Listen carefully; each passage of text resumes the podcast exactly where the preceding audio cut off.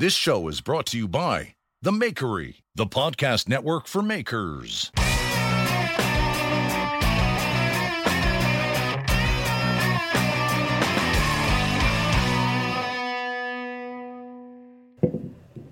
Welcome to the Full Blast Podcast. My name's Jeff Fader, and I'm so grateful to be here. Thank you so much.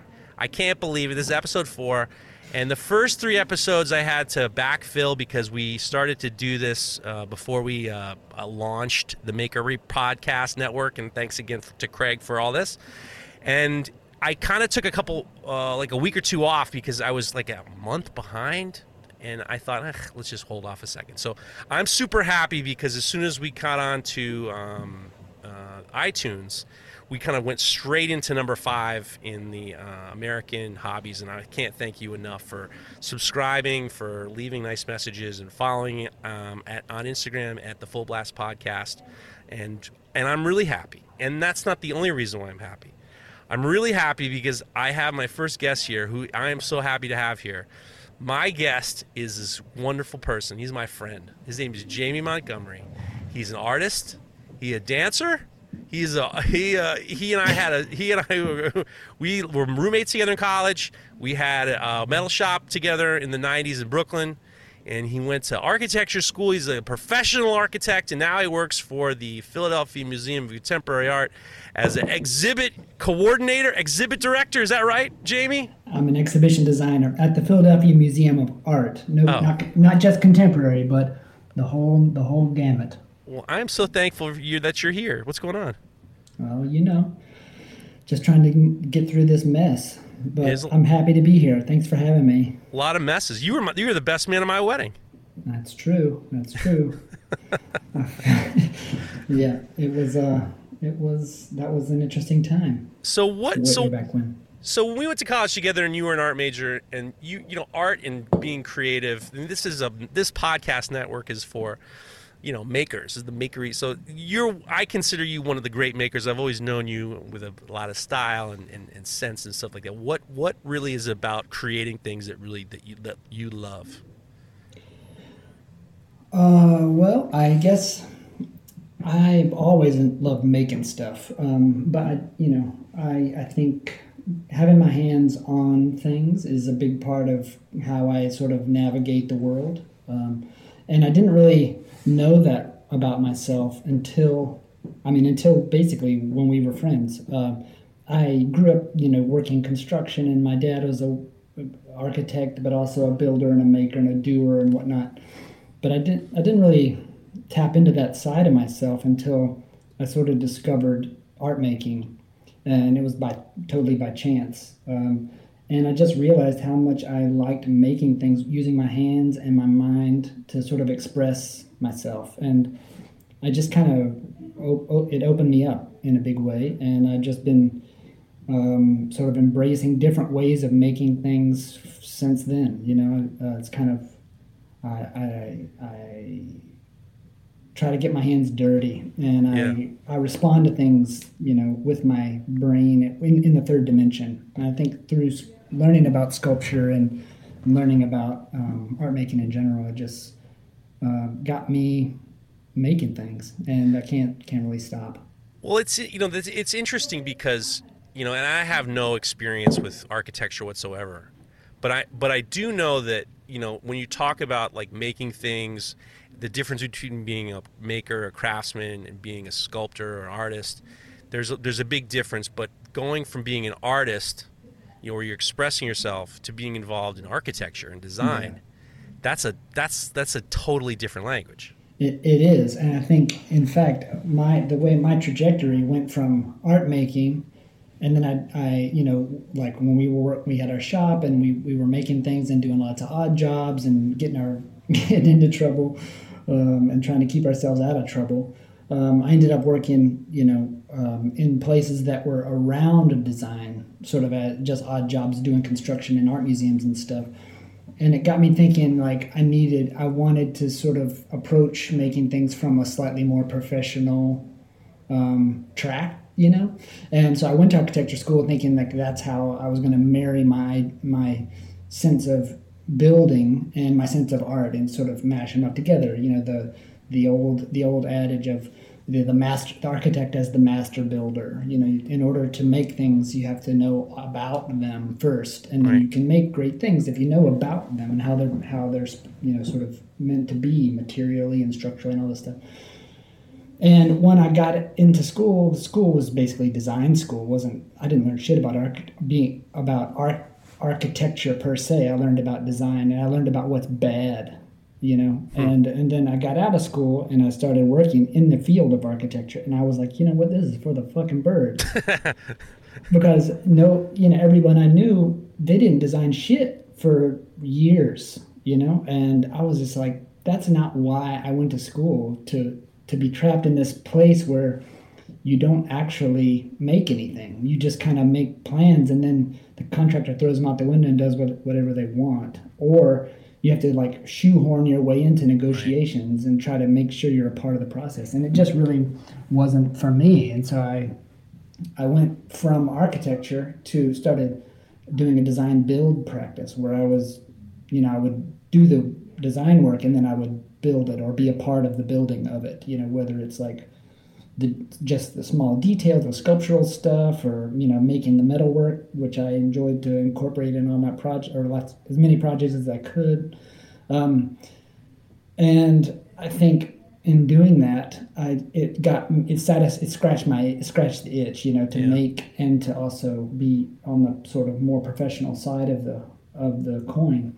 But then um, this, you know, I got basically the opportunity to, to work at an art museum doing design work, and that was like that's the perfect marriage in a way for me because it it enabled me to kind of think about because in an art museum or in when you're designing an exhibition for for art the art is the kind of the client. The art is the big constraint. Right. and you want to everything you do is kind of in service of that.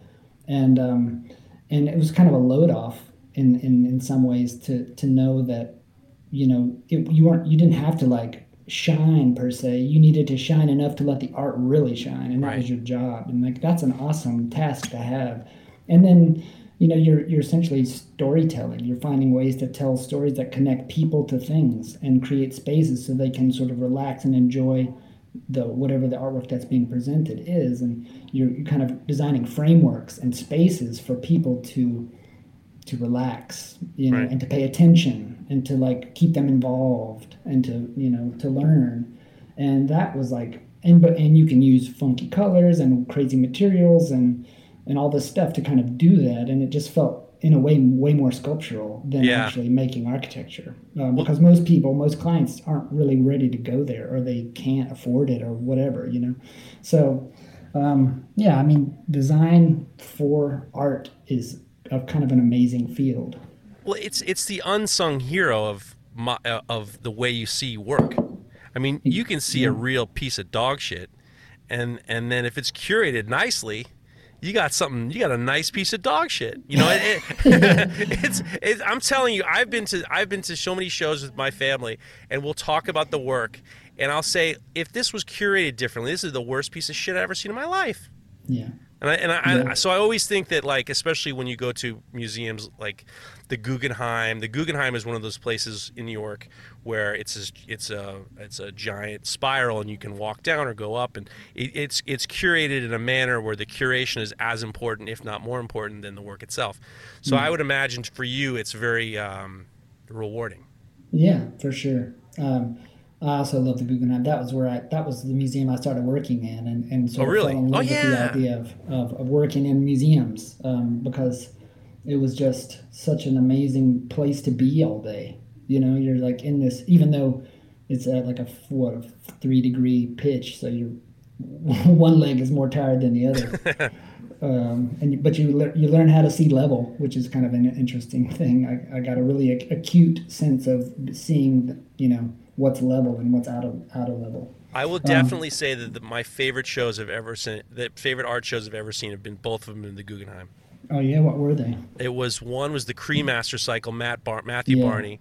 Yeah. Did I ever tell you about that fucking thing? No. I I got so drunk the night before Oh man, it's not the I- right word to get drunk before you go see well. I didn't. It's better than taking mushrooms or something. You're really, really out of your mind. Well, all right. So Matthew Barney, I don't know if he's still married to Bjork. Bjork, I Bjork. I don't think so. All right. So he was former the former husband the former husband of Bjork, and he is an incredible sculptor. He did these uh, well artist because he did these you know thematic, um, these giant thematic. There was film, and then there was uh, Yeah. you know thematic. like fashion in a way. it- I mean, it was like all over the place. I mean, it was like, like, he yeah. created an environment.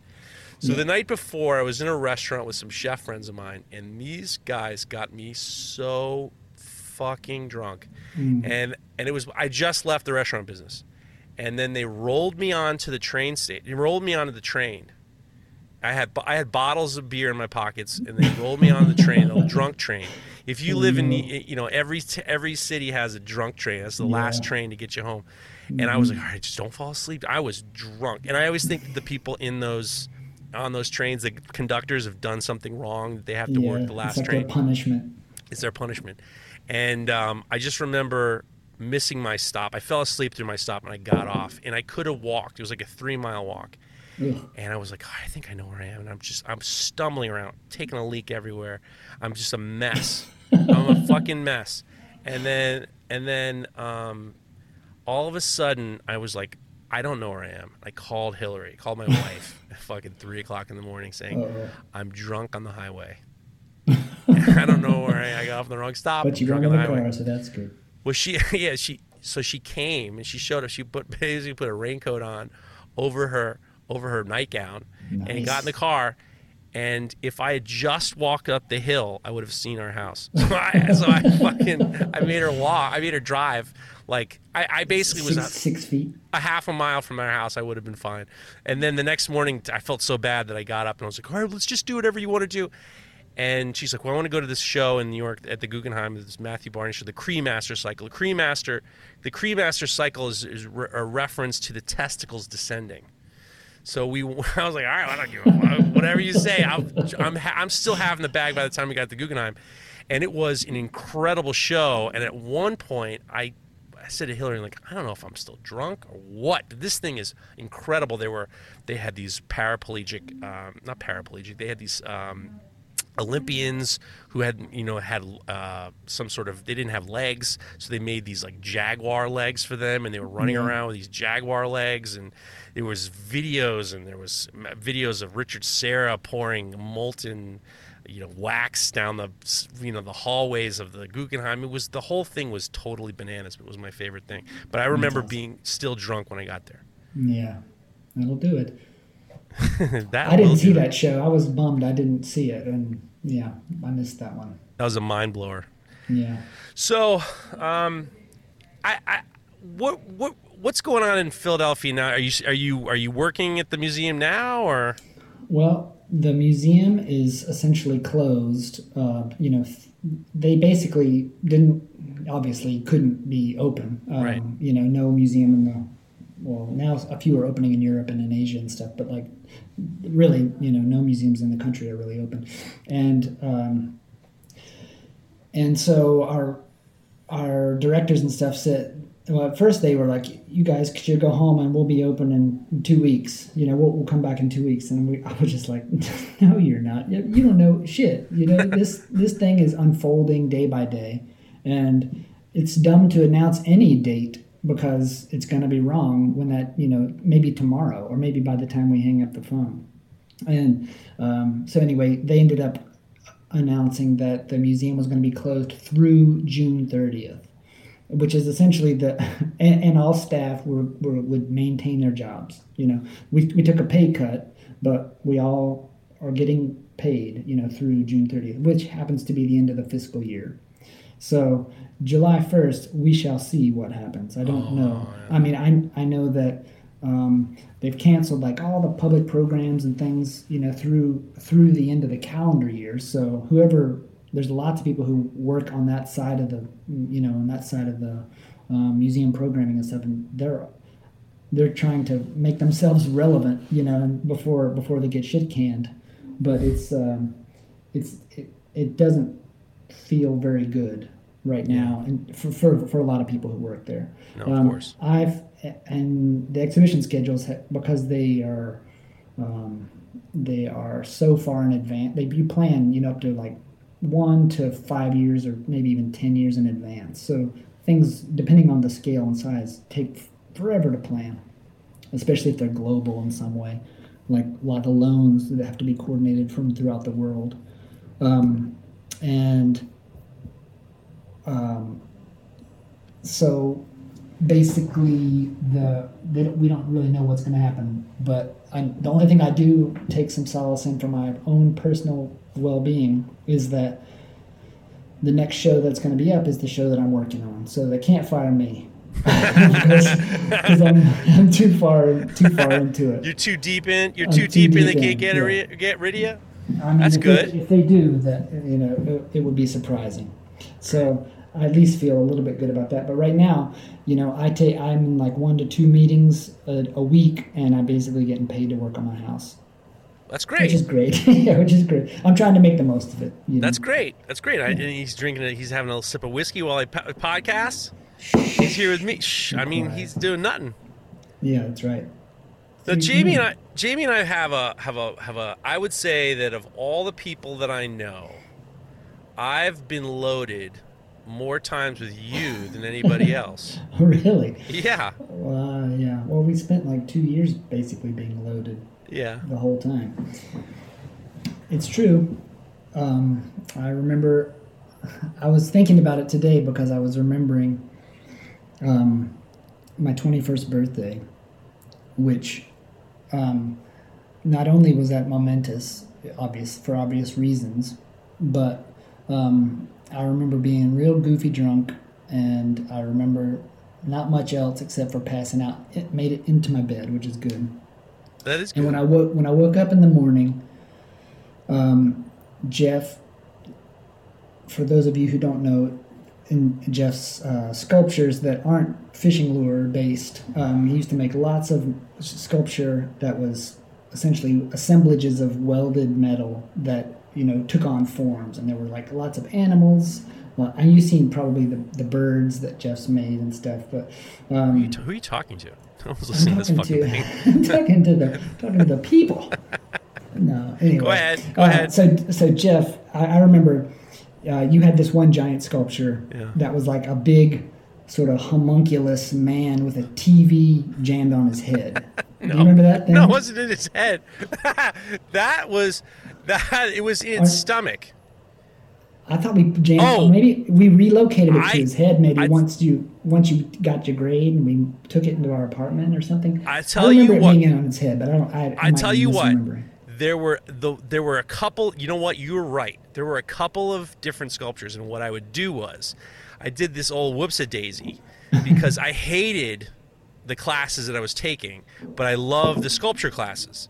And what I hmm. would do was I would kind of all of a sudden started sussing out. The teachers wanted us to to be creative in regards to what we were doing. So they, they were interested in not just a paper. I mean, I'm sure most of those guys were like, sick of reading papers. So I had, at a few Oh, teachers, mm-hmm. I started to do the old, hey, I got a great idea. I'm good at this. No, I didn't say that. I said I No, love. I, no, you can't. You can't just say I'm good at. it. You got to say I'm so into this. I'm so into this class that I want to make a sculpture mm, in mm. lieu of this final, you know, paper. Yeah. And there was two TV papers. There are two TV sculptures. One of them, I don't remember the one that you're talking about. I remember. I remember there were a couple. The, the same TV was on two different sculpture heads, Uh-huh. and the thing is about with steel is you cut that fucking thing up. So Yeah. I was in a woman's study class, and I wasn't really thrilled about it in general, just because it wasn't really. I mean, it was good, but it was just like I didn't want to be in any science classes. I was such a bad student. Um, but I, I always felt like in the back of my mind, I thought I have to do well because somebody could be taking my spot. That's the only reason why I didn't just mm. flunk out. I felt mm-hmm. guilty. I, I, I tried to do well out of guilt. Mm-hmm. And then I talked to the teacher of the women's study class. I said, I have this great idea. Why don't I make a pregnant man sculpture? Oh yeah. and then the stomach would remove, and there would be a TV and a VCR inside playing, you know, like the video of the Yeah. sperm inseminating the Oh, eggs. And I went to the, the shop and I built this giant fat man, and then I put a hinge on the stomach. And it was all just, and it was all scrap steel, just MIG welded Yeah. together, whatever you could find. Uh, you know, you, you know, it wasn't like, let me let me TIG weld these Yeah, yeah. joints together. It was like, just stick it on, get it on there. Come on, man.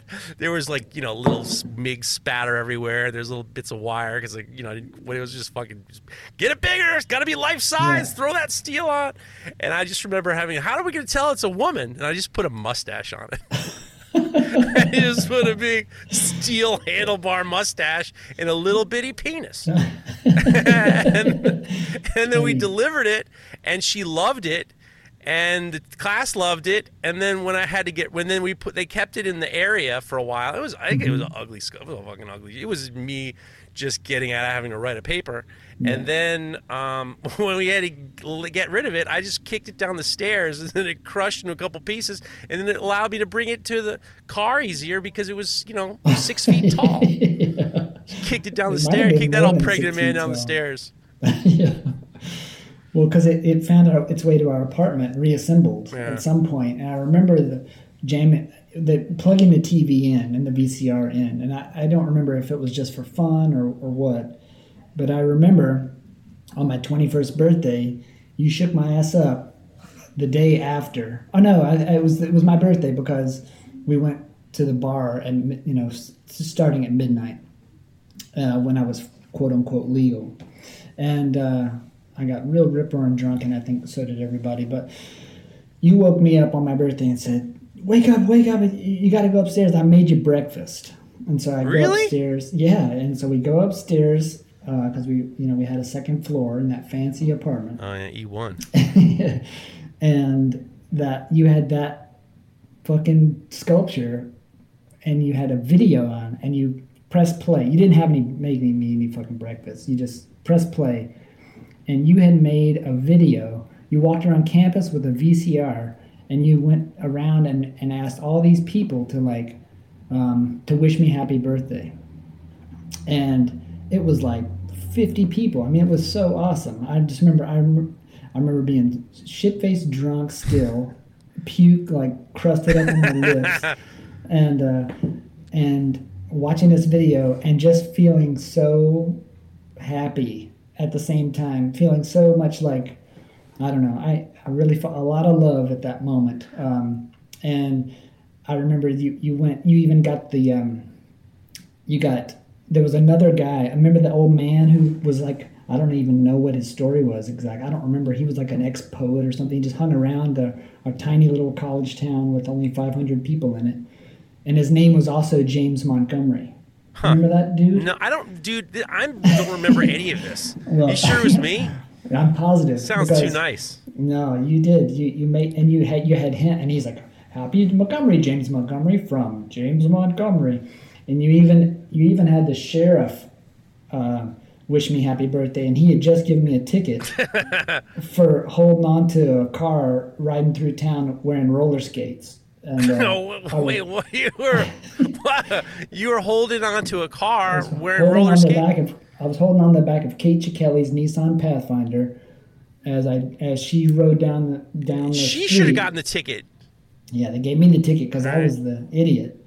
uh, and yeah, it was me and Margaret Emery were horsing around roller skating in the middle of the street when Kate Chikelli. So he wished you happy birthday too. I, He I don't, I don't remember any of too. this. And then the very you so you you go through all these people, it's a Right. beautiful thing, and then you say and and your last the last photo, the last like little segment was me passed out on on my bed with with puke like Get out of here. stained on the fucking sheet. And you're like, look at you, you're a mess. What a mess. You're the worst. You're the best. I love you so much. And then it was like the end. But I That, still that- have that I sounds like me too. it. You do? Yeah, That have it. definitely sounds like me at the end.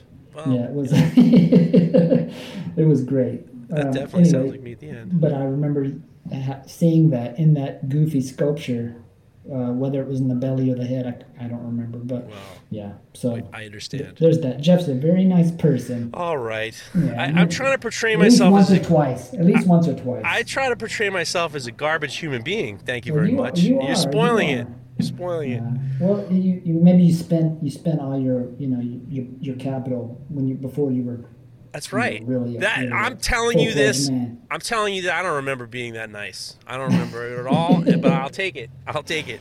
Yeah, it was the last time. so I, I thought we, I, you know, when getting this podcast together and telling stories and stuff like that, I thought I, I really, really wanted there to be um, some uh, listener um, involvement, and that's one of the things about Knife Talk that's so great is we have great listeners and, and they and they pr- contribute. So instead of just asking questions, I thought maybe I could propose to our listeners to uh, to give me their dilemma, any kind of dilemma, and then we would look at the dilemmas, and then we would you know read them and kind of mull them around, and and give an answer. Some of these people have some serious dilemmas. Would you like to Would you like to read off some dilemmas? Whip 'em on me, pops. Do you with the what? I said, whip 'em on me. All right, whip them on you. All right, so here's the first dilemma. The first dilemma comes from um, Liam Penn. Liam Penn, this is the first one.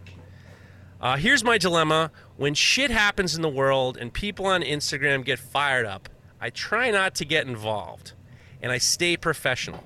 The problem is is that I'm very opinionated and I want to get fired up and unleash hell against the people on the internet I disagree with. I want to light people up without hurting my business. What should I do? Hmm. Well, you're in this dilemma probably all the time. yeah. it's hard not to get mad. You live there. Well, It's- I remember my dad said, and I'm sure many people have various um, incantations of this saying, but opinions are like assholes. Everyone's got one, and everyone's else's but mine stink. That old gag. I love the old asshole gag. Uh, the old asshole gag.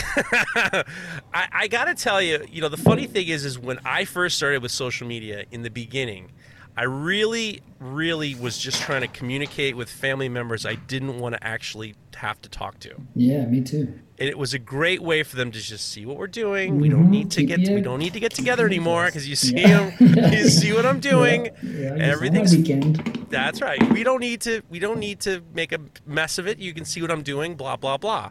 And it was a great way to keep people informed. And then mm-hmm. you start taking pictures of food, and then you start doing this, and you start doing that.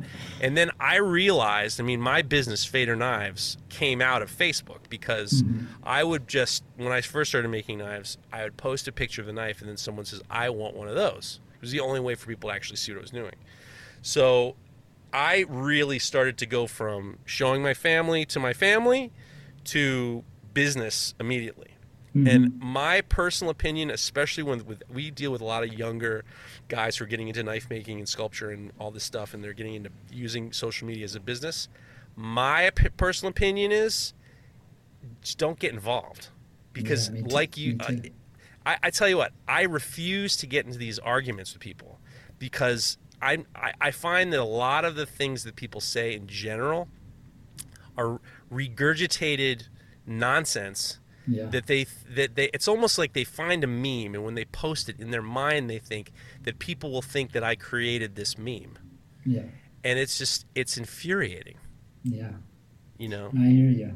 I mean, I think there, the obviously the internet is full of people who, you know, they everyone's uh, really brave when they're sitting at their phone or sitting at their computer and they, you know, read something that they either agree with or disagree with, and they feel like the world is listening and this is their chance to fucking drop their knowledge on the world.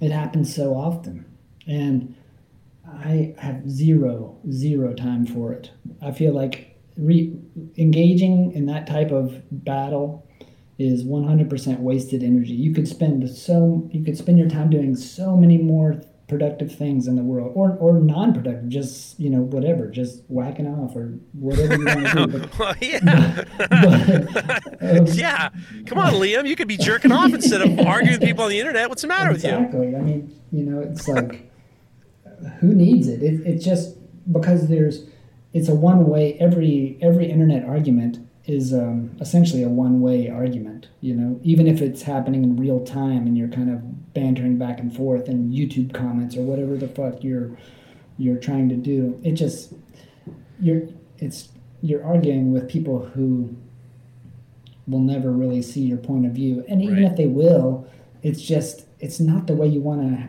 engage in conversation. No. It's because it's not really a. It's usually not Yeah, it- even a conversation. You know, you're kind of. I don't know. I think it's P.S. waste of time. P.S. Liam, I actually have sent uh, writer friends of mine to other makers, Hmm. and who are you know right. Here's the funny thing: all you people think that writers have like too much to do. Writers are looking for things to write about, so they're always fascinated with people who do things. And I have a few friends of mine who are writers that you know they're sending me messages. You know who does this? You know anybody who does this? And I'm constantly sending people to uh, writers to friends of mine who are in the business of making things. And then what they'll do first is they'll look at their Instagram or they'll look at their Facebook and then they'll get back to me and say, "He seems crazy." you know, this guy seems like he's not really the kind of person we want to be talking with. So I have totally, I know at least two experiences where I've had writer friends of mine say, "Yeah, he does good stuff, but I, that person seems kind of unhinged." So my Yeah. opinion is, is my personal opinion is, is to is to just don't get bothered. Just what Jamie said, don't get bothered with it, and and focus. Use the internet for for the the, the, use social media for the, the the gain of your business Yeah. because no honestly i tell people all this all the time i don't talk about politics because i don't want to hear your po- talk, talk about Yeah. politics i have no interest in what you have to say not you jamie but but it's it's always know, like i don't want a response i don't want a response i don't want to argue I, I mean, I think you know that's a that's healthy advice for anything. Is like you engage with the stuff that feels positive and healthy for you. Right. And then you're going to care more about it, and it's going to you know, um, if, if you're just if you're arguing with people and like you know, It's wasted it's, energy. It's a waste. It's a waste. do you want to read the next question or you want me to No, you read it. You Okay. read it. This comes from FD Knives. Hey man, I have a dilemma. I think FD is down. He's down South America. Hey man, I have a dilemma. South America. Oh, Yeah, he's in. South America. I think he might be in Brazil. Um, hey man, I have a dilemma. I have a lot of orders, but I really want to try to do new stuff, but I can't find the balance. What should I do? How do you how do you how do you find balance in terms of being creative and kind of making the things that you're supposed to be making? Hmm. Well, I think I feel like um, He's really thick eyes. He, if you can see it, he's got he's pushing his fingers on his lips. He's looking in the air. He's hoping for something. He's Oh, hoping for some lightning bolt to come down. Yeah. I could tell. I could tell. He's like, let me think about this for a second. I'll t- while you think about it, I'll just tell you what I do. I schedule out time to fuck around because I have, in order for this business to to do well, I have to have a certain amount of volume done. So if I can organize myself in terms of my day and my week and then my month, and then I'll be able to have some time to fool around. I'm also lucky that my business partner wants me to fuck around because that's when we come up with some good ideas. So Yeah. I try to like really put in put into uh, stone. I try to put into stone time for me to kind of fool around because otherwise. Um, what happens is if I'm not scheduled to do all right today, I'm going to be grinding. Tomorrow, I'm going to heat treating. The next day, I'm going to do this. If I don't do that, I could. I mean, I have I have a pile of hammer blanks. I want to make hammers, and that's just not really what I should be doing right now. yeah. But like, you know, I think it's very important to schedule time and that be as important as the time you spend on other things. Yeah, I mean, I think that's that's. I think what I would do too is, yeah, you you know, creative play is is a huge. I think is a huge. There's a huge benefit to creative play, and let let yourself just freestyle, and um, just see what comes out. I mean, I think I don't remember who said it, but you know, half of making. I think they were talking about art when they said this, but like half of making art is just showing up and showing up to the studio and just doing it. You know, just sh- just giving yourself the space and the time, like you said, to just do something, and then just yeah, um, give yourself enough time to that you feel like you're trying something, experimenting, pushing the envelope, and then focus the rest of your time on the stuff that you quote unquote have to do. There you go. All right, there you go. Solve your problem right there. yeah. All right, next question comes from Trenton Knives. Maybe this is too serious, but children, should I force shop time on my kids to get them off their asses and off their computers and iPads Will they resent me stopping them playing with their friends if I do? Is it worth the time to give them some practical skills? So he wants to rip them iPads off those kids and want to throw them into the shop and make them work. Yeah. You well, think it's worth it? I think it's. I mean, I think get learning how to use your hands is will benefit you in so many aspects of life um, that you know I don't think you necessarily need to train them to be shop hands or you know train them to be knife makers or whatever whatever it is that your you know your craft is but but teaching people how to um, problem solve in 3D or to, to use tools is um, a trans you know a transferable skill to so many things that um, I think you know just pushing around on the iPad or you know it, you're going to do enough of that in your life regardless of what you what you try to do. You're you're end up going to you're going to end up sitting in front of a screen. And um, you know I think I feel like it, it's it's wise to get people thinking with their thinking with their hands. I mean even if they're little tiny kids. I don't mean to interrupt you but just to let you guys know how legit Jamie is I can hear the ice cream truck on his street heard- right outside. that? I can hear the ice cream truck. I hope you can hear it too. This is legit Philly uh, water ice. We're gonna have some water ice. Water, water, Water ice. ice. Uh, Yeah, my wow, my you could hear opinion. that. It was tiny my my my opinion is is don't force your kids to do anything because I, I, I think that they they do not a lot of kids will not be interested at all in what you're doing. My kid helped me in the shop one time one day, and she helped me for she helped me. Uh, forge a collar down. Uh, it was like five to six hits and i really kind of backed off but really it was something that she wasn't that interested in. That's my true. personal opinion is is to give them all sorts of ideas in which they can do help them support them and help find what they want to do but i tell you this don't don't don't rip them you rip them ipads out and you stick them over in your shop. They're going to resent the shit out of you. That's you got to make them want to come in there otherwise it's going to be oh, i'm not going to know that It's fucking place. Jeff a cello all over again. you heard that episode. That's for sure. That's for sure. All right. Next dilemma comes from Mike DePel. Mike DePel says, My dilemma is do I quit my pretty good paying, toxic, shitty atmosphere job, family business, and become an eventually well paid welder slash pipe fitter? So he got a good job. He it's a toxic environment. He hates it, and he wants to be a he wants to be a pipe fitter or welder. You think it's a good idea? It doesn't seem like that much of a dilemma. To me, do what you want to do. Do what you love doing, and whatever that is, you're going to be engaged, and it's going to be a. Um, I feel like if you're doing something that you really want to do, you're going to enjoy doing it for, for a long time. And if you run out of steam, then switch it up. I tried to get a union card a long time ago, and I was very, very close. I was in a metal shop, and we were working. It was uh, we were working on a lot of union, non-union jobs, and we were working with, you know, the ornamental ironworkers in New York. Everyone seems to think that they're, you know, they're blacksmiths and welders. These motherfuckers are glazers.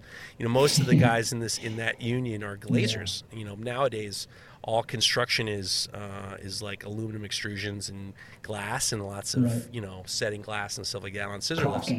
Yeah, lots of caulking, tons of caulk, all caulk all the time. Nobody and likes and all the time. yeah, yeah, that's right. And I had an opportunity. I had an opportunity to get a card, and I just like I zigged when I should have zagged, and I didn't, and I, I could have. And I always wonder, would it have been a better, would it have been an easier life for me if I had gone into the union? And I know a lot of union welders, and I know a lot of union guys. I know that pipe fitters have it. I, I think that also pipe fitters have it a little bit easier because they're such ex- uh, extraordinary welders and stuff like that. Mike, you're a very good welder. I would go. I would go get that union card. I get that union card and and and weld your way into some lay some pipe. You know what I'm Yeah. saying?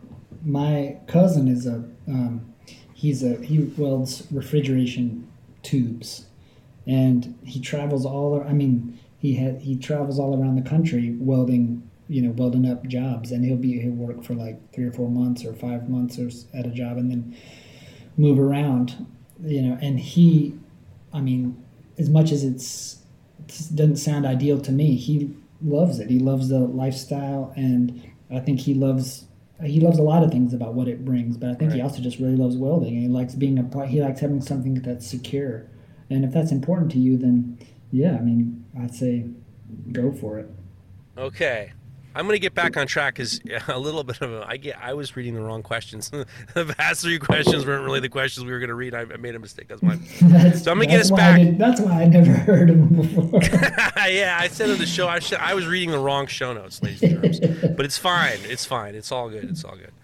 All right. This next one. This was. This is. This is. This is a dilemma that I've heard. That is one of the best written dilemmas I've ever heard. This is from Jonathan Hawk, at Jonathan Hawk. I'm a former. I'm a former airborne infantry soldier, who fell in love with jumping, skydiving, and after leaving the military, continued sports skydiving as a civilian. I've had hundreds of jumps that have gone off without a hitch, but I had one bad jump where we exited the plane too late, and I ended up too far from the drop zone and had to land in a neighborhood. While mm-hmm. avoiding to while attempting to avoid a power line, this is getting this is getting very harrow, harrowing. While attempting to avoid a power line, I stalled the canopy. It collapsed, sending me uh. burning into the ground, breaking four vertebrae and my ankle. After a fun little bout with mild paralysis, Jesus, and, and enjoying the fruits of modern science and technology, I am completely healed and able to walk and live without nothing more than some obnoxious lower back pain.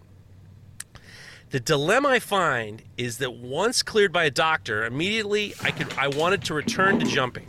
The response from my family and friends was of disbelief. They couldn't fathom that someone would go back to skydiving after being injured doing so.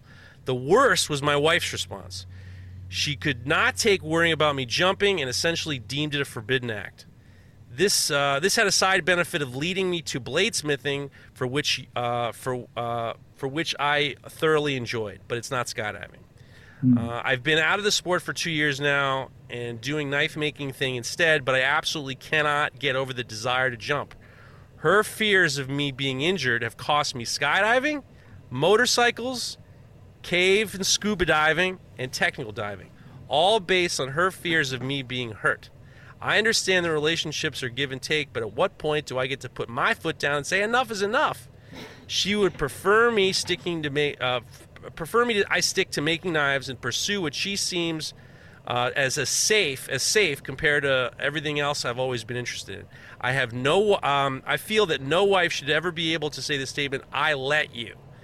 um, as if they hold dominion over what a grown ass man does.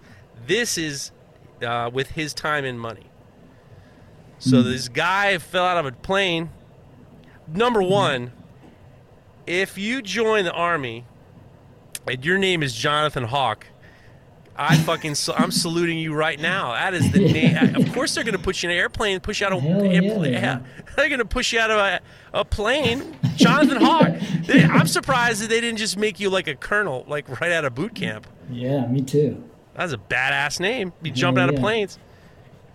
So Yeah, what do you think? What do you think? You wants to, so he so his wife's nervous about him flying around and jumping out of things, and you don't, want to hurt himself again. And she's making him uh, making him not want to do the things he wants to do. What do you think? Well, I'll tell you, I, this makes that when I read that question, it made me remember a story that um, when I was in high school, uh, I flew glider planes, What and yeah, yeah, I flew, I flew glider planes. was that the kind that you like? Uh, that they pull the plane pulls behind you.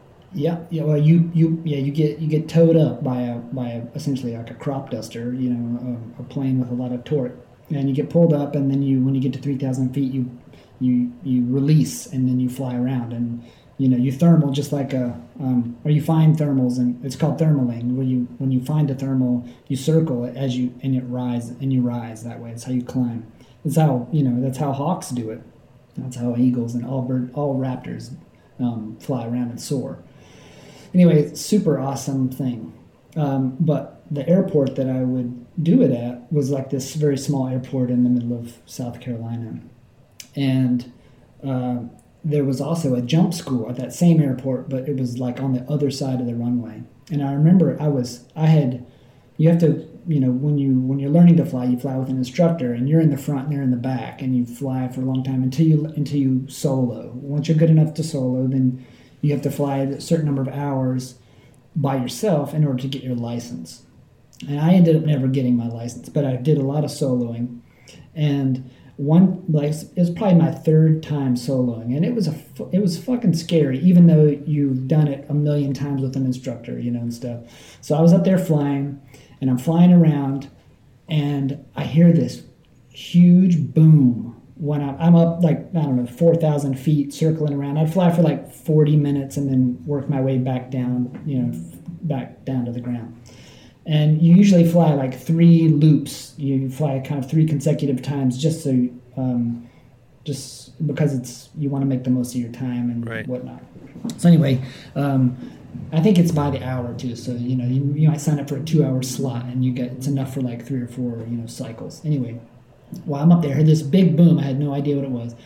Come down to the ground, and they they're like, "We're we're cutting it for the day." And I was like, "Why? Why? What's what's happening?"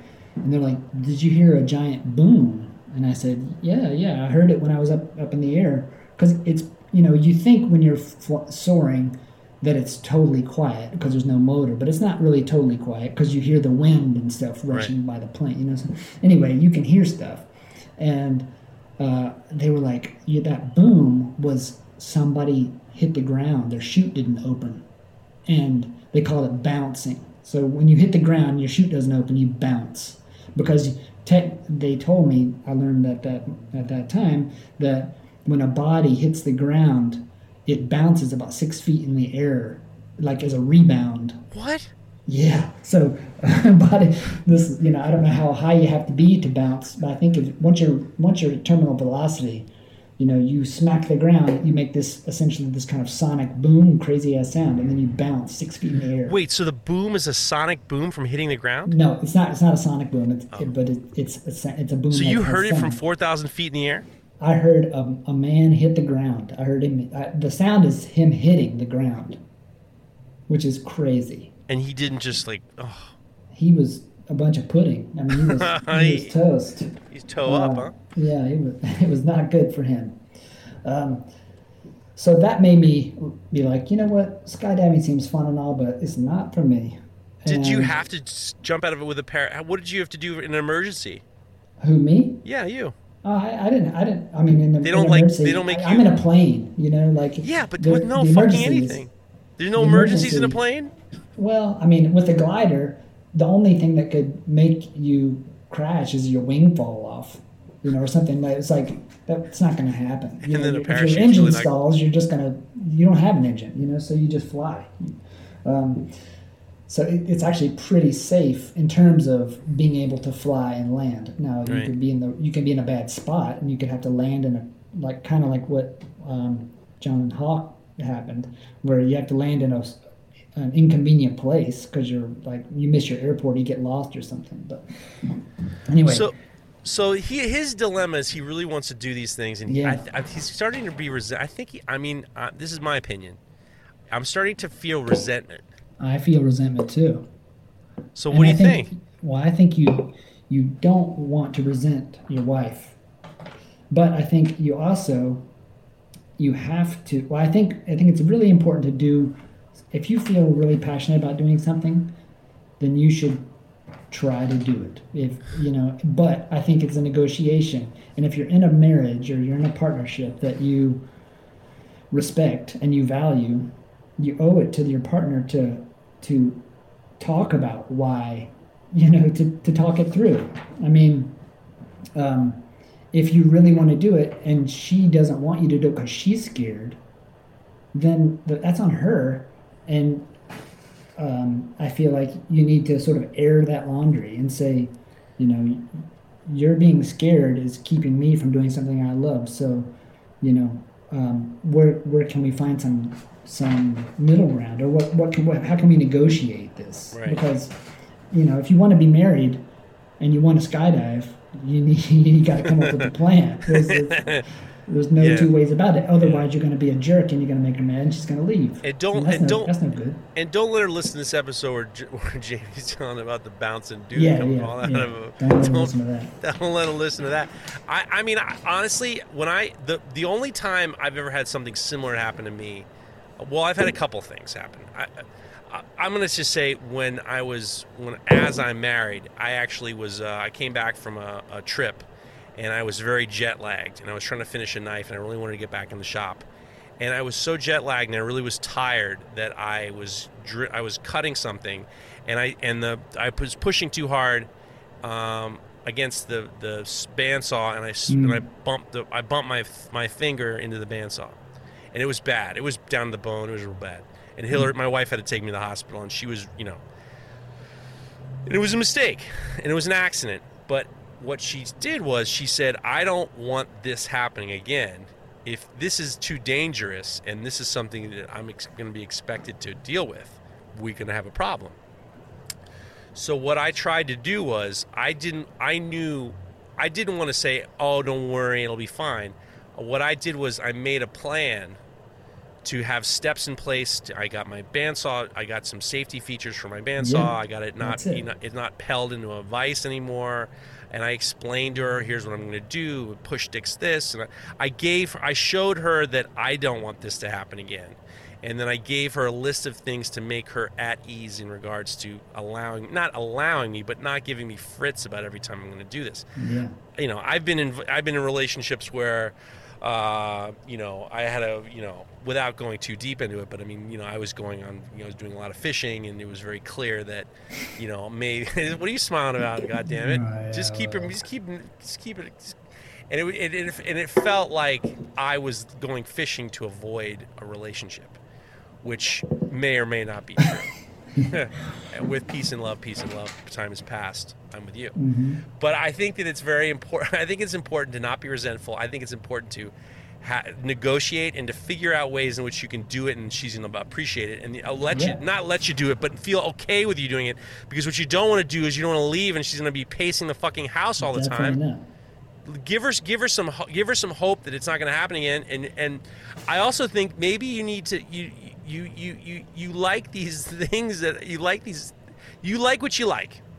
None of them sound interesting to me because I don't have a death wish. Death wish. I don't have a death wish and I I honestly it's like it all seems like it's too much it's too much for me Yeah. but I'm not you and I just think that there's a way that you got you got to figure out something and maybe you might want to think about marriage therapy only because I it seems agree. like there's a I lot gonna- this just seems like the tip of the iceberg. You know, this Yeah. isn't like the kind of things like don't eat your soup with a fork shit. This is like Yeah. you know, this is like hey, this is hairy. Yeah, Uh, you're, you're in, in, in, into a But I'm with you. I'm with you. Uh, I'm with you, Jonathan Hawk. Uh, I just think that you, I can think. I think you can find a happy medium Me where too. you got where you can do the things you want to do, but you got to like convince her and you got to show. her, Well, we're not going to be jumping out of planes at the wrong time anymore. And I, I'm under the, also under the impression that skydiving is pretty safe.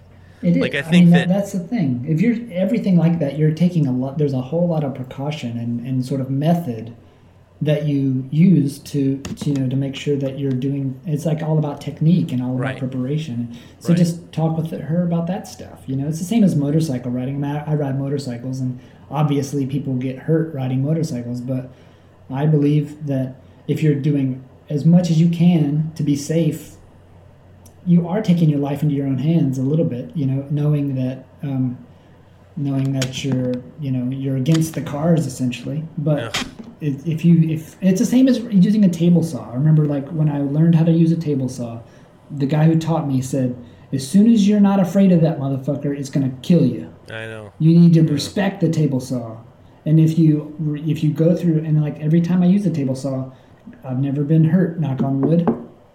Uh, I'm very methodical about my movements and, and all this stuff because I know that as soon as you're not methodical, you could your your the the safety factor goes you know way down, and you know help your wife understand all the things that you do to sort of you know keep, take precautions to have that stuff not have that stuff happen. I also might pick one of the thing, the crazy things you want to do. Yeah. I wouldn't fucking unload on her No, all of it. I'm going skydiving into a d- diving with a my motorcycle. I'm gonna do all three at the same time. Don't do that. That's No. that's a little bit too much. All right, I, I'm with you. I'm with you, man. wife. Yeah, maybe take her with you. Maybe she might like it. Why don't you just take her to a swimming pool and then stick a snorkel in her mouth, and maybe she'll want to go snorkeling with you or something. Yeah, there you go. There you go. All right. So the next question comes from um, Third Shift. This is a new one. This one came right in. Hey, Jeff. Thanks for the show. I'm finding it very entertaining. Um, thank you for third shift. My question slash dilemma is about style.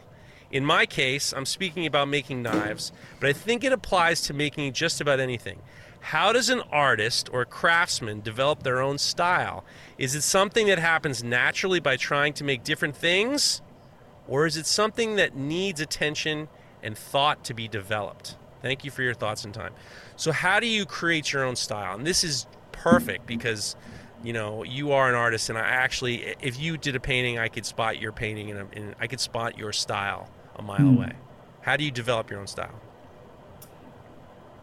well i think um, i think that your style is a sort of a manifestation of you being true to yourself and um, in fact, I, I did a little bit of digging and I, I found a few people who have something to say about style that I agree with. I thought I would share them with you. Let's hear it. And this one's from George Clinton, the master. Oh, George Funk, Clinton. This most, one of the most stylish, crazy ass style dudes ever to walk the face of the earth and every other planet. He says, Style is whatever you want to do if you can do it with confidence. And I totally agree with that. You know, it's like you you want to if you can like walk walk the walk then that then your style just comes through um, oscar wilde oh, who was also geez. a man of a crazy Look style Look at you. says uh, behind the perfection of a man's style must lie the passion of a man's soul. And i feel like that's that's um, that's pretty pretty good too because it, it sort of reinforces the idea of being being true to yourself. Um, if you if you just do if you if you're engaged in sort of a self reflection and, and you're doing things that honestly you can you're you're pouring your heart into you're pouring your pat your your you know all your brain power and your heart and everything else pouring that into your style will just emerge and you will and everyone will be able to see it because it's essentially the you know the, the manifestation of of what you're trying to do. Yeah. And I think if you're trying to ape somebody or, um, you know, doing, trying to, I mean, I, I remember that um, when you know when you're learning about art at the very beginning that you have people like repeat, you know, or copy copy styles and stuff, and then you end up you end up mastering something and then modifying the mastery, you know, to, to use it for your own self and well, that's um, it's it's funny in the knife world is the knife world is super different because there are so many they're not there are only so many things you can really do. Yeah, right, right. And what happens is is what you do is you end up seeing something that you like and you emulate it to a certain degree. It always happens. Like yeah. I mean, you know, it's ha- it happens to everybody, you know, and and and you know, you you start to think, oh, he's ripping me off. My honest opinion is in regards to building things and creating your own style is to see the things that you like and slowly see the things that you like that you make you know if you were talking about a painting i like to do a paint in a certain yeah. I, my painting yeah. the way i paint is very different than the way a lot of people paint because i really try to do layers i like to do yeah. layers and layers and layers it's almost like printmaking and that's a style that's given me a way to paint that i like the, the what happens so what i do is i make subtle changes to that technique that I do.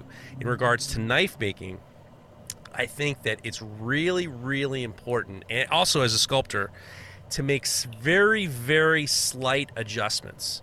And then what happens is every time you make something new, you're making slighter and mm-hmm. slighter adjustments mm-hmm. until you come into something that's yours. Uh, mm-hmm. I've had people say to me that when they see not, my knives, they, they don't even. A lot of times when you deal with knife makers, you you you know the person's knife without having to see the touch mark. Like mm. I know I can identify like I, I can tell whose knives who w- of my friends because I just understand their style and you can yeah. kind of get certain things. And, and I think that in regards to creating your own style, I always think it's very important is to start very basic and then just kind of focus on little things and make mm-hmm. slight adjustments. And then that's also when you're an artist, that's what people want to see they don't want you. To, they don't want to see you all of a sudden. You, you know you're doing still lives, and then tomorrow you're doing you know something completely different. They want to see an evolution of your work, and they want to see where how you got from A to Z. They want to see all those little letters in between. Yeah, I think um, that.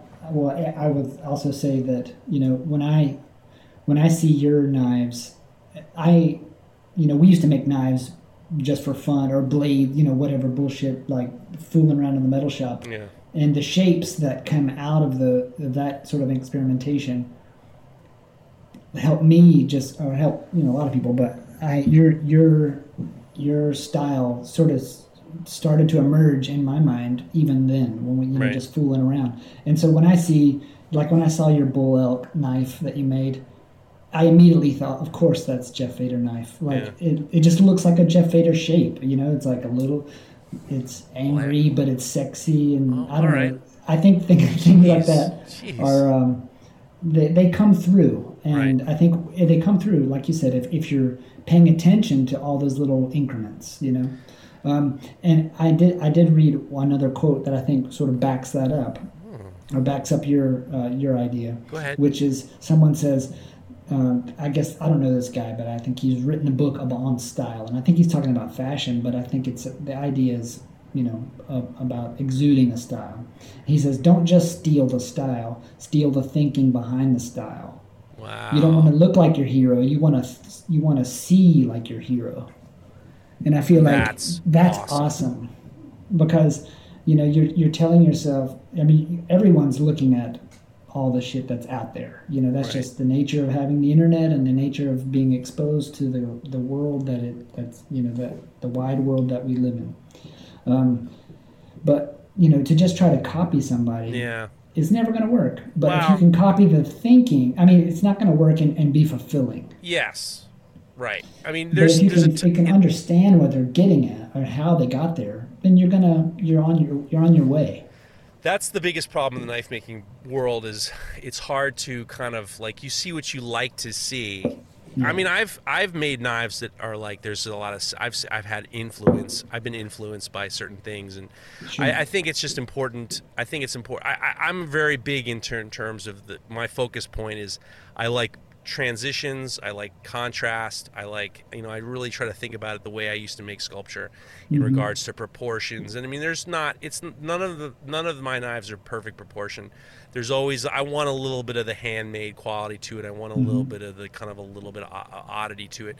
But I I understand. I, I think the most important part is I lo- I love that last quote. I, I think we should Yeah. just I should have shut up after that one. All right. We got two more questions and then I got a surprise for you. All right. The next question is here's a good one. This one comes from Kyle Heath. Only dilemma I have is should I get my test my testicles not my testicles my my tube snipped my testy tube snipped Oh jeez. or should I pull the goalie and go for number th- child number three? I- I've always been set on two kids, but my one year old is making me want to have another just like her. Should he get a vasectomy, Jamie?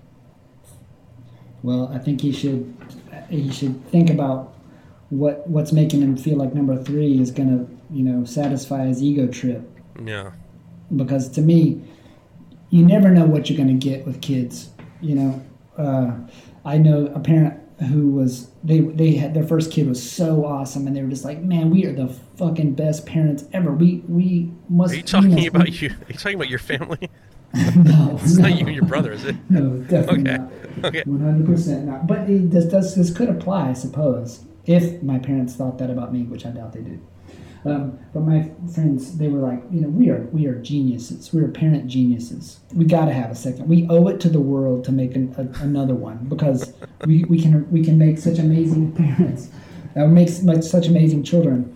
And they made number two, and he was a fucking terror. And they were like, immediately they say, we have nothing to do with this. this this is just a crapshoot. Right. And um, I mean, I don't know. I, I feel like there's so many un- unwanted kids in the world. If you really want a third, adopt one. There's, That's a good idea. The population has tri- has doubled since I've been on this earth. You don't need more. We don't need to make more babies. you hear that, Kyle? Jamie says. Jamie says, get your old balls, get, get them twisted. Don't get yeah, them twist twisted. them up. I got a vasectomy. Did I ever tell you that? No. this, is, this conversation is taking a turn. Nice. Well, the funny The thing big is, you, you know, you know me, you know me and my family pretty well, and I, all of a sudden, after saying that, I am fucking hot. I, I'm uh, hot in this car right now. I'm getting sweaty. I can't believe I said it. Might as well tell the story. So I have my dad been was married a couple times and a couple few times, and uh, and he had a couple fucking kids, you know, and you know, and I got sisters in different marriages, and and I always felt like I didn't want to be in that position. I wanted to have, I wanted to just be like, I'm not interested in, I'm not interested in getting remarried. I'm not interested in having other children, and I just, and it was also at the time where when we had our first kid, we you know we, we have we have a modest living. I mean we we we we're living in a house. We're paying our bills and stuff like that. We're not living on, but we're not like, you know, I ain't pulling up in a you know I'm sure my all my cars have been trades on sculpture. I'm not I'm not on Yeah. easy street. So I've always felt like I would rather us spend our money on our one kid to be able to make sure that we can save so she can go to college mm. and I want to really focus on her financially and I was always Yeah. afraid of we were always afraid and I think that my wife wanted to have another I, I know that my wife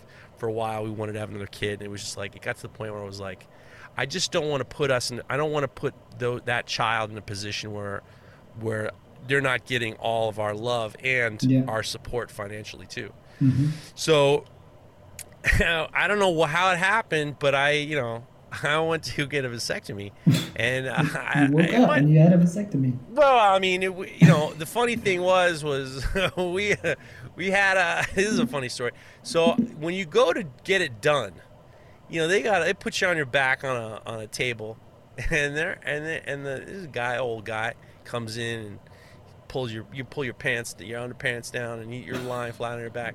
And he starts to grab on your testicles in a way that is not normal. Not you don't you don't you don't grab on your balls like this. Your girl doesn't grab on your balls like this. Your boy Yeah. nobody's grabbing on your balls the way a, a Yeah. urologist is grabbing up on your balls. They're pinching on them. They're twisting on there, looking for. They're looking for things. They're looking for things that you just like. Man, I, this is just not really what I want to be doing. You know. And he's feeling for like Making feeling, hot. he fell for my tubes. He fell for my tubes and he said, he fell for my tubes. He says, you have very fine vas deferens. And I didn't know if that was a compliment or he was, or he was just saying they weren't coarse. They were fine as in thin or they were fine. Your, your, your vas As in deferens are looking, your High vas quality. deferens are looking fine. So, so I never. It was always just a strange thing, and they're like they're twisting on him, and they're looking for shit in in your Yeah. scrotum. So I mean, this is like it's like trying to find your. Imagine your wallet is in your shirt, and you got to kind of open your wallet up in your, sh- but you can't go through the shirt. It's like you're trying to find your credit card through his shirt. Yeah. It, there, I don't know what the fuck he was doing, and I was convinced he twisted some balls around. I, it was, it was Yeah. a, it was a, it was not a pleasant experience. And when he said you have a very fine vas deferens, vas deferens, I said, Why, why, thank thank you. you. Of course, I said, why, thank you. So, so that was that, and then, and then, um, you know, he said, all right, for the. So I said, listen, I cannot. They were, we're gonna. We, you have a choice. You can, you can be awake, or we can knock you out. And I said, you're gonna have to knock, Knock me out. me There's out, no bro. way. There's no way. I can barely handle you fidgeting with my testicles right now. I'm not gonna be able. To, if I'm awake watching you and a dude cut my ball Hell sack no. open, that ain't gonna. That, no one's gonna want to see that. You know, I don't even want to look in my in in, a, in, a, in somebody's mouth, let alone see what the inside of my balls look like. So I said, knock me out. So he said, so what you got to do is, what you got to do is, you, when you come in on the day of, you have to be, you have to shave this area or just shave mm. everything. So I shaved everything, and Mm. Yeah, it looked did. ridiculous. It I mean, I look, I look like a, seven. I look like a 40 year old baby. It was so stupid. I look so stupid. And they complimented me on the shave job, and I thanked them once again after, you know, I mean, come on, man. So I had the, it wasn't a big deal. I, my wife picked me up. I was, you know, stoned out of my mind and stuff like that. And then the funniest part was, I, um, got home and it's it wasn't a big recovery. It was like I just like spent like a day just lying down with like they always tell you get some frozen peas and stick them on your nuts to let the swelling go down. And it wasn't a I mean it, it wasn't a huge deal and it wasn't a big deal and it, and and just to let you know there was no noticeable difference after everything was healed up. But they did say that you had to jerk off 15 times before you could come up to come into the next meeting because they got to measure your sperm count. So you got to count how many times you got to jerk off before you come in to make sure you don't have any, you know, a couple of leftovers in the Some in the chamber. Uh-huh. Yeah, there could be a couple leftovers that you just didn't realize. I mean, they, they just cut the tubes, but you might be fully loaded anyway. So they got to Mhm. so you can't so, so Fifteen times. And they said your appointment's tomorrow, so get busy. no, no, they gave you some time, but they wanted you to make sure you make sure you really clear the clear the you know. It's like in the in, when you're buying milk, they want to make sure that the date the sell by date's good. They don't. They want to have a they want to have a clear clear. They want your balls clear. I. So when I was at like when you get a package nowadays, and that for the COVID, you got to let it sit for a couple of days. you gotta let it sit for a couple days. You gotta, that's the virus right. die. That's right. That's right. So, so the funniest part was I just didn't. We didn't talk. I mean, it wasn't something you talked. I mean, this was like the first time we really talked about it. It was like you know, it wasn't a big deal. And um, somehow I got on the phone with my mother, and I told her before I was having the exam, when I was having the surgery, I said she, I said to her, I'm going to be having, a, I'm to just let you know, I'm having a, procedure done. I'm fine. Everything's going to be fine.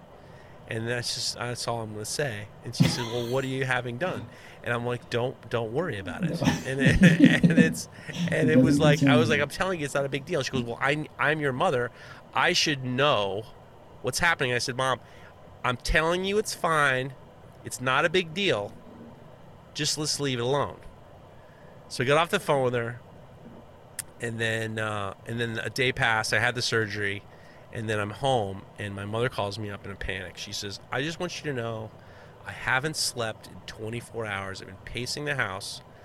I feel I feel like you're not telling me that you have cancer. I'm feeling I'm feeling Oh, like you I'm your mother, and I deserve to know." What type of medical procedures that you've had? I need to know. I need to know. I said, "Mom, it, I didn't. I don't have cancer. You don't. Don't worry about it." She goes, "I did," and she just fucking. I need to know. I'm your mother. I need to know. I need to know. I need to know. I said, "Okay, mom. I had a vasectomy, mom." Silence. This kind of silence. It's like, "Are you happy now? Are you happy now?" Now you know why I had a procedure and I had a fucking vasectomy. She goes, Well, why'd you do that? I was like, I think the asshole. This isn't really what I wanted to talk about. Yeah, I'm just telling yeah. you. So the answer is go get yourself a vasectomy. or have another kid. I, that's your dilemma. there you go. We didn't answer that, Kyle. I just I segued into how I had my you know testicles pinched. All right. Hmm. Last serious question. Last serious question. This one comes from anonymous. And if you want to, if you want to ask dilemmas and, and, and real questions, and you want to make sure that you don't, you know, somebody doesn't, somebody doesn't find out, like you know, Kyle's wife wanted to know if he should have a vasectomy or not. If you want to be anonymous, just tell me you want to be anonymous. I'll make sure you're anonymous. All right. So I'm in a real pickle. Last summer, I was supposed to move from Denver to Florida, and my girlfriend of two years decided to move with me. The problem is that a few days before we were supposed to leave, her stuff had already been shipped. My dad got in a climbing accident and went into a coma. He's okay now. So my girlfriend moved, and I had to stay with my dad. We tried long distance relationships and finally broke up when I visited in, in February. I finally moved back to Florida the other day and I went on a hike with her and we had an amazing time. But she has a boyfriend now. I'm still in love with her, and despite all the bad stuff that happened with the long distance, we're both going to be going to the same college next year and she'll be leaving this guy she's dating behind. So it can't be too serious. How can I win her back? And I'm just going to tell you this. Jamie and I are the perfect people to tell you this answer. Well, Perfect. yeah. You're perfect. Don't you remember how we uh, we we uh, we we won your wife over? Remember? You called me Sure. up and you called me up and said, "I want a night." I was working at a restaurant and we gave her the full blast treatment. Don't you Yeah, remember? the full blast, full blast. You you helped me seal the deal. Yeah, we. You, it was your first date, and when you First told me, you called me up and said, "I got this girl I really like. I'm going to take her on a date. I need to give her a special treatment." And you came down to the restaurant. and I rolled out the red carpet for her. Hell, you did. Heck yeah, you did. No, that's. I think that's that. That is a beautiful, a beautiful memory. But I don't think you can win anyone's heart I think I think that if you know you if you're in love with this girl and she's in love with you and you're in the same place, it's going to work out. And but she's but I feel like if you're not if you're not talking about it, I mean, you got to tell her how you feel. And if she wants to, if she's into it, then she'll she'll she'll forget about that other dude. But you know, um, if you sit on your affections and let them stew, or let them turn into some sort of obsession or stalker on the you know stalker in social media or something, it's Did, never going to never said anything good. about that. He never said anything about being a stalker mm. or anonymous. No. Okay, he's okay with me. I, I'm not. I'm saying if it doesn't work out and he's thinking about how he's going to win her back, he might start to sort of employ some strategy. And I just feel like any strategy is no good. You just got to tell her that you're into her, and if if she's not into you, then she'll tell you. If she's not in, if she's into you, or if she's into the, if she's still into the idea, then it'll it'll it'll it'll work itself out. See, I disagree. I think you need a little strategy. I think you need to grease the wheels a little bit. I think there needs to be a little bit of chicanery going on. I think you need to you need to throw out the side. Listen, this is all. I appreciate. He's right. If she wants to be with you, she'll be with you. But we can do a little bit of coercion with some good deeds. You know, true. you That's could true. write her something nice. You send her something thoughtful. Think about the things that she likes to do, and without I mean, that's just that's just showing you that, that showing her that you care. fine, And whatever it that's takes. Good. That's good. I think that's good. It, being disingenuous or trying to dream up a scheme is ne- not a good, not a good Uh, scheme. That's not a scheme. I think it's No, just, that's I, not- I'm this is like saying- some bull. I'm- This is good bullshit. This is, you got to throw on the charm. I you gotta, you gotta.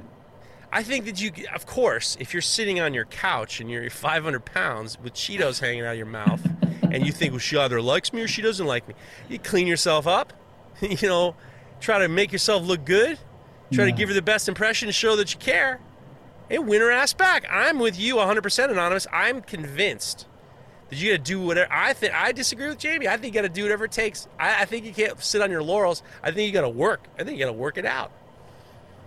Do something hard. I mean, do, when you do something hard, I mean, do something good. You do something Yeah. thoughtful. Don't just show up with your dick hanging out and say, "Hey, baby, come on." I mean, That's- you can't do probably that. not gonna It's- Come, come look at the finest def, fast deferens in Florida. Come on, you know. Well, I feel like there's there's a lot. I have a lot of hope for them anyway because if they if they have this connection, obviously, and they go out on this hike and they're into one another when they're on the hike, Joe Blow is going to be left at home. They're going to be at college together. It sounds like it sounds like a pretty positive outlook just based on that information. You know I what mean? agree. It's a positive outlook. You got to do whatever it takes. I'm just saying, I'm saying that it's naturally going to progress, but you can give it a couple pushes with some some nice, generous things, and don't do the flowers and the chocolate. Girls don't like that. You gotta do. You gotta find. You gotta know what she really, really likes, Yeah, and, and, and not that she told you she really likes. You Pay have to observe something that Yeah, you you know pay she attention. likes. Pay attention. Find something that you know she likes.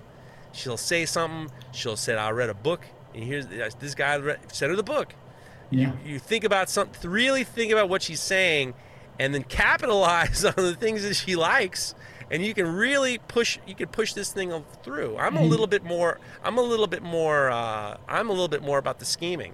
I think you should scheme it a little bit. a I don't think that needs to. It doesn't sound so much scheming. That just sounds like you're just um, you're being proactive. You're being proactive. You hear that? I think Anon- anonymous is going to happen. You got to do whatever it takes.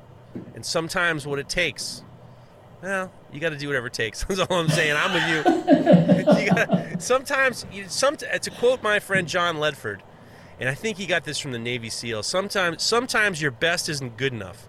Sometimes you got to do whatever it takes. You got to do whatever it takes, anonymous. And I believe in you. Win her back. yeah, that's it. Well, I got a surprise for you, Jamie. Oh no. I got a story from a friend of ours that you haven't spoken to in a while, Okay. and he wanted to he wanted to provide a story for us to talk about. Great. Um, and I'm gonna I'm gonna read. This comes from our friend Dave Lecomte, All right. DLC. D- DLC in the house. Dave Lecomte was uh, we was an art major with us. We used to fish with him all the time. He's out in California, and and, and uh, he's he's uh, He's doing great, and we're gonna we're gonna I'm gonna read you the story that he wanted uh, wanted me to read. Okay. Dear, what's up, y'all? I figured it needed to be uh, this needed to be chronicled properly, true, and and this is not for the faint of heart. It was a beautiful autumn Saturday morning, not three weeks ago, and I rose I rose up early, exciting to have a day off. I had been practicing the cleansing fast in order to get rid of my colon, bowels, in order to get rid of my colon, bowels, intestine, etc., of 29 years of stagnant accumulation that resulted from a healthy American diet. He said a healthy American. Yeah, I was gonna say that doesn't sound so healthy to me. Yeah, he's he's he's he don't want to he want to You don't want to go out like Elvis. Right. The fast must last for at least 10 days and it consists of liquid only, including laxative teas at night, and chugging a quart of salt water each morning to help rinse. I've- And needless I've to say, and needless to say, a lot of delightfully explosive diarrhea. All right. You can't be, you can't go away from the bathroom when you're doing those saltwater cleanses. No. I wouldn't know. Already Trust me. All right, already having shat twice that morning, I sensed another rumble in the jungle. so I assumed the position for round three, and I gazed between my legs to inspect my creation. A fun and unavoidable practice because the product is always curious, especially knowing what lies beneath has been caked inside me for years, possibly decades. I saw what I thought was a steady stream of liquid, a uh, steady liquidy stream coming out of me. Only I didn't feel anything coming out, and it didn't stop. I stood up, and it stood up with me. I could Oh, tell now. I could tell now that it wasn't liquid, but it was a soft, thin twine which extended down into the soupy slop. My my heart skipped a beat, and I wanted whatever it was, sausage casing from 1988, maybe. I wanted it out of me. So I grabbed a couple squares of Charmin. I reached down and I started pulling. I stopped pulling after two feet came out. Yet the item remained intact. Ver I was very scared now. I wish you could see Jamie. He's taking his glasses off. He put his hands in his face. Could this cursed diet, intended to free my organs of foreign matter, actually be ridding me of my intestinal system? it was a very thin, transmented, uh, transparent, and segmented, so I knew it couldn't be artificial. Yet it resembled no animal, vegetable, or mineral mineral I had ever encountered. After careful reassessment, I began retrieving it from the bowl. Hand over hand, I gathered it into the TP, about 12 feet of it.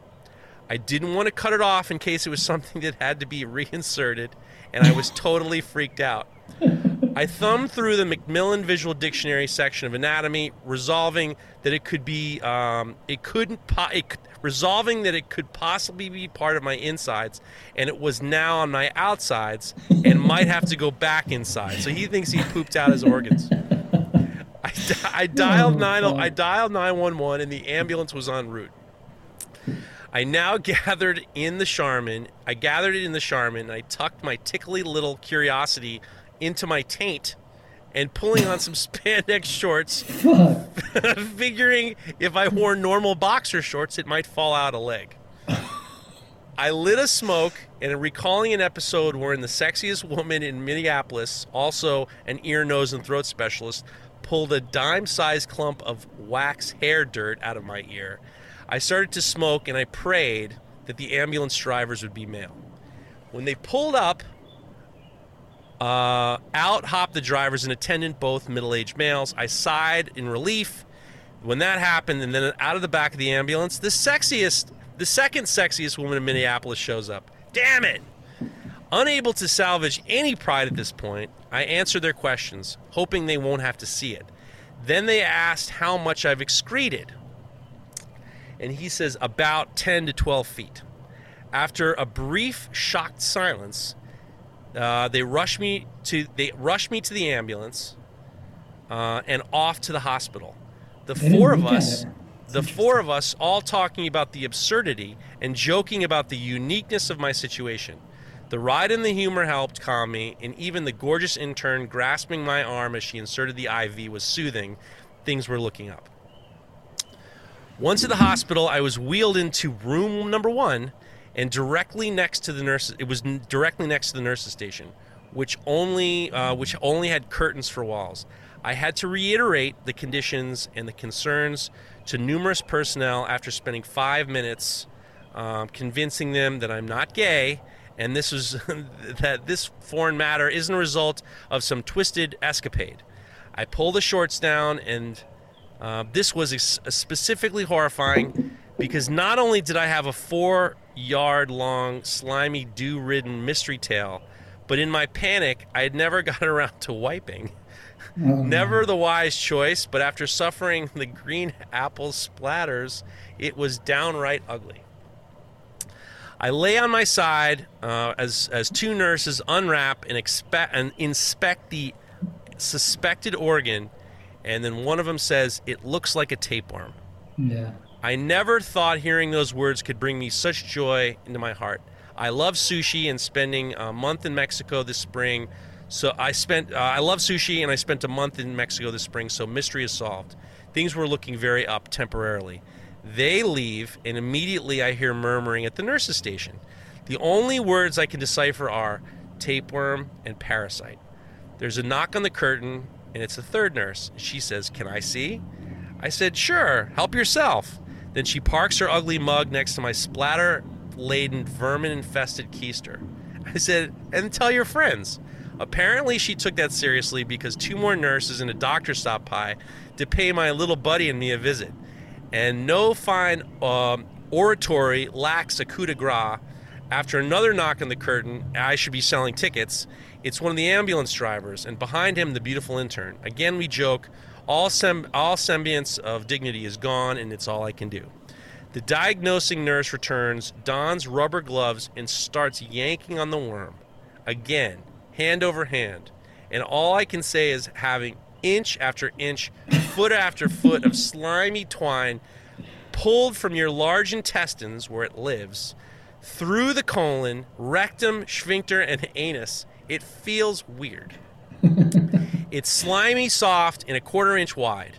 It doesn't hurt, and the experience is far too absurd to invoke any sexual association. It's just weird, especially considering the mouth uh, scolex is still attached to my large intestines. So tugging, I feel my abdomen literally is something is trying to pull my large intestines out through my asshole. Despite having extracted five or six more feet, we're up to seven, 16 to 17 feet at this point. The nurse kept tugging, and something had to give. Luckily, there was there was a uh, luckily it was warm, and I felt and heard a powerful snap. Free at last! Upon request, they rolled in a porta potty for round four, and I sat there laughing, now blessed that my wacky fast, um, as I let loose a liberating, noisy smelling public stewer, knowing that a rope, knowing that the rope a dope worked, and that I had knocked no, make that blown out my wormy opponent. The result I had to take deworming medicine. I had to poop in plastic bags four times. It was supposed to be three, but I accidentally peed a little bit in one, rendering it superfluous. I had to dig around on my stool to re- retrieve a small spoonful, spoon supplied, uh, from the front, middle, and end of each log. So he had uh, he had to check the Oh, different yeah. parts of it Yeah. uh, to fill six uh, sample vials to be tested for the presence of other parasites. I learned that descending, um, depending on the source, between 70 and 90 percent of general popula- of the general population currently hosts some sort of parasite. I got mine from raw wild salmon, and he said it's Diphyllobothrium latum from wild raw salmon. I learned that diptho, uh, fuck, you know what I'm saying. It can live in the final hosts, humans or bears, undetected. None of the usual tapeworm side effects like weight loss or constant hunger. They subsist on uh, B12 for up to three years, and they can achieve lengths of up to 32 feet long. best of all, you, you look like you dropped a little color out of your face. Yeah. Um, best of all, I made some new friends with the funny uh, with this funny story, and I heard some in return. Once uh, a friend of my sister-in-law was enjoying the move uh, a movement, looked down and saw a foot of worm hanging out of the back of my ass, only to see it immediately slither back up inside of him. funny stuff. Sorry, the lo- uh, uh, so then I asked him how old he thought it was, and he says, with, or how old he thinks it was, and he was, and he said, um, without the cleanse, it would have grown up to be, it would have grown to about 30 feet and died, and it would have uh, slowly shat out. You would have never even known. I asked a nurse uh, if I could keep it, and she looked at me like I was crazy. so that is a that was unbelievable. I mean, can you imagine? Dave, that's tough. That's a tough one. I have a joke about tapeworm. My grandfather told me. Let's hear it. Yeah. my mother's father. So this guy guy went to the hospital, the doctor, and they said, "You have a sir, you have a tapeworm." He said, "What should I do?" He says, uh, "Well, what I want you to do is every night I want you to. I, well, first of all, I want you to starve yourself. I want you to eat anything, and then at night I want to give you. I want you to have a cookie, and on the third night, I want you to give him an orange." I want you give orange. so the first, the first night, the doctor said, all right, so he goes home. He said, I gotta, get, hey, I can't eat anything except for a couple cookies and an orange. So the first night, he's hung, so hungry, so hungry, and then he just kind of like eats the cookie, he eats the cookie, and he eats the cookie, and then he's, and then, and then the next day, the same thing. He just all he has is that one cookie, and then the third day, he he has a cookie, and on the fourth day, he's like, oh, "This is I'm fucking hungry. I got to get rid of this goddamn thing. This is supposed to work." So he takes an orange and he starts to eat the orange, and the tapeworm comes out and says, "What? No cookie?" it's fucking terrible. I got to stop telling jokes. I have terrible at telling jokes. Oh. so rough. Jamie, I, I to give. I had. I feel like I. I feel like I sucked a little bit of the life out of you with that last DLC story. No, it, it made me just. I, I I remember a tapeworm story from my friend's dad, and it was just sort of conjuring up all kinds of imagining Dave pulling a quarter inch rod out of his ass for thirty feet, and there was a lot of a lot of visuals that were happening in my brain. Well, I'm happy Jamie- to know that he's okay. Yeah, he's okay. He's okay. He's out there okay. He's now he knows. Now he knows. He knows not to eat that raw wild salmon. Yeah. Jamie, I can't thank you enough for, for joining me. You are my friend. You are you are a wonderful human being, and I and and and I love you. And uh, and I love you too, Jeff. It's been a pleasure. I, I'm so thankful that you invited me to do this with you, and I hope I didn't screw it up too bad. you didn't screw it up at all. I mean, the, I mean the zipper, whatever you doing with the zipper five seconds ago wasn't optimal, but it's fine. Well, maybe, maybe you were like playing with a zipper or something. I don't know what you were doing. Me neither. All right. So, do you? Is there anybody? Is there anything you want to promote? Uh, you you just Um, I think we should promote um, paying attention to what you say. Uh, being being being an active citizen in the world is a very important thing. I, I hadn't given this much thought, so I'm just I'm go, I'm shooting from the hip. I like shooting from the hip. I know you do, um, but I think you know this, we live in a crazy ass world right now, and um, it, it's really important to um, to think about you know all the stuff that's happening and um, and your your role in it because everybody's got a role in it. Um, but other than that, just be be real, keep keep keep happy, do what you love, and hug hug who you love. And if you want to follow Jamie, you go to Field Desk on Instagram. He's doing all, he's doing all sorts of yoga where he puts his shirt on and his pants on upside down. Doing he's doing all, he plays the banjo. He's definitely Field Desk. Field Desk, right? That's it. Yeah.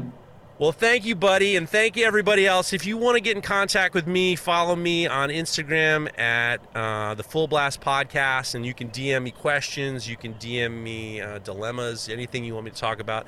I'm trying to keep this a little bit light, so you know anything you want to talk about, I don't have to talk about. We talk about whatever you want. I, I might not. Don't be offended if I don't pick it.